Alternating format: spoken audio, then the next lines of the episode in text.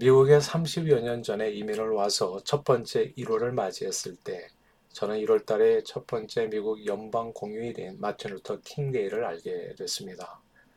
그리고 그날 저는 처음으로 지난 1963년 워싱턴 DC 링컨 메모리얼 광장 앞에서 행해진 마틴 루터 킹 목사님의 연설을 듣게 됐습니다. 가슴에 벼락치는 듯한 감동을 받았습니다. 그리고 그런 감동적인 메시지 배경이 궁금해졌어요.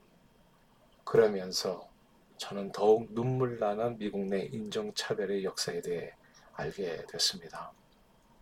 미국은 노예 해방 전쟁이라는 남북 전쟁이 끝난 1865년 이후로 노예 제도는 폐지됐습니다. 그러나 백인 주류 사회인 미국에서 흑인들과 유색 인종들은 백인들과 같은 권리를 누리지 못한 채 수많은 세월이 흘렀습니다. 국민의 국민에 의한 국민을 위한 민주주의는 듣, 듣기에 참으로 아름답게 들리지만 소수 인종에게는 잔인한 정치 제도입니다. 국민 다수의 의견에 따라 입법, 법이 만들어지고 집행되기에 민주주의 정치는 소수를 억압하는 다수의 횡포가 얼마든지 합법적으로 가능케 됩니다. 그렇게 과거 수백 년간 다수 백인들은 법을 이리저리 자신들에게 유리하게 바꾸면서 소수 인종을 합법적으로 억압해 왔습니다. 그리고 그런 불평등한 법을 지키지 않는 소수 인종은 범법자로 만들어 가차없이 린치를 가하고 처단해 왔습니다. 예를 들어 1950년대까지 남부에서는 백인들이 만든 법에 의해서 흑인들은 버스에서 뒷자리에만 앉아야 했습니다. 그러다가 로자 파크스라고 하는 여인이 백인들이 앉는 자리에 앉았다가 경찰에 체포되고 투옥되는 일이 벌어졌습니다. 이 일이 발단이 됐지요. 그래서 마틴 루터 킹 목사님이 주도한 비폭력 민권운동, Civil Rights Movement가 일어나고 저들의 평화적 시위마저도 폭도로 몬 백인들이 백인 경찰 공권력을 앞세워 저들을 위협하며 강제로 진압하는 과정에서 많은 사람들이 피를 흘리게 됩니다. 그리고 킹 목사님도 범법자가 돼서 사진이 찍히고 살해 위협과 테러를 당하게 되지요. 그러나 이 백인들의 위협에 굴하지 않고 마틴 루터 킹 목사님은 평화적 저항을 계속해서 급기야 1964년에 린던 존슨 대통령이 민권법에 서명하게 이르게 됩니다. 이 법은 공공장소에서 인종을 강제로 분리하거나 인종, 피부색, 종교, 성 또는 민족을 이유로 고용해서 차별하는 행위를 불법으로 규정했습니다. 이 민권법은 곧 이어서 1965년 투표권법으로 이어져서 투표와 관련해서 인종차별을 하지 못하도록 했습니다. 또한 1965년에는 이민법이 획기적인 개정으로 유색 인종을 위한 이민 문화가 활짝 열리게 되었고 1968년에 나온 평등주택법은 거주 또는 주택 구입을 위한 융자 등에서 차별하지 못하게 했습니다.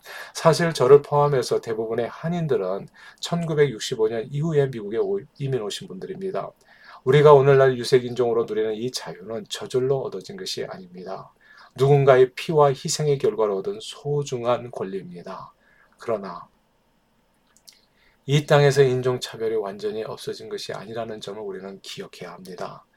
지난 5월 25일 백인 공권력에 의해 합법적으로 마치 한 마리 짐승처럼 목이 눌려 죽은 흑인 조지 프로이드의 죽음이 그렇습니다. 만약 누군가 생각해 보세요. 만약 누군가 영상을 찍지 않았다면 플로이드의 고통과 죽음은 또 유아무야 그렇게 완전히 쉽게 잊혀졌을 겁니다.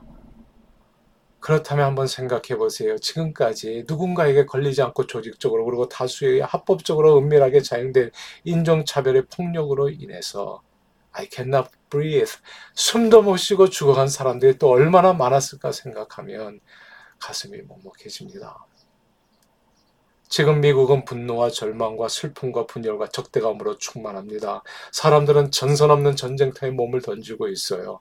그러나 분노와 슬픔과 절망으로 인한 폭력적 저항과 약탈과 파괴가 분명 문제 해결이기는 아닐 겁니다. 성경은 예수만이 길이요 진리요 생명이라고 말씀했습니다.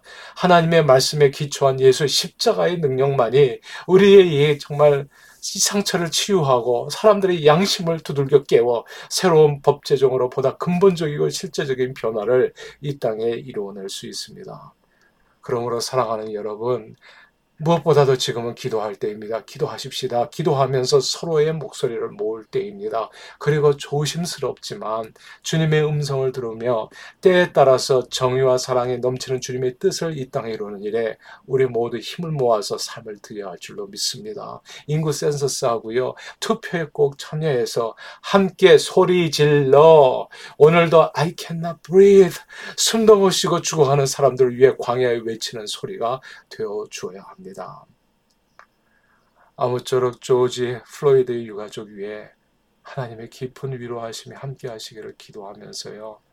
그의 희생이 결코 헛되지 않도록 코로나보다도 훨씬 무서운 미국의 오래된 차별이라는 질병이 이번에 제대로 고쳐지기를 소원합니다.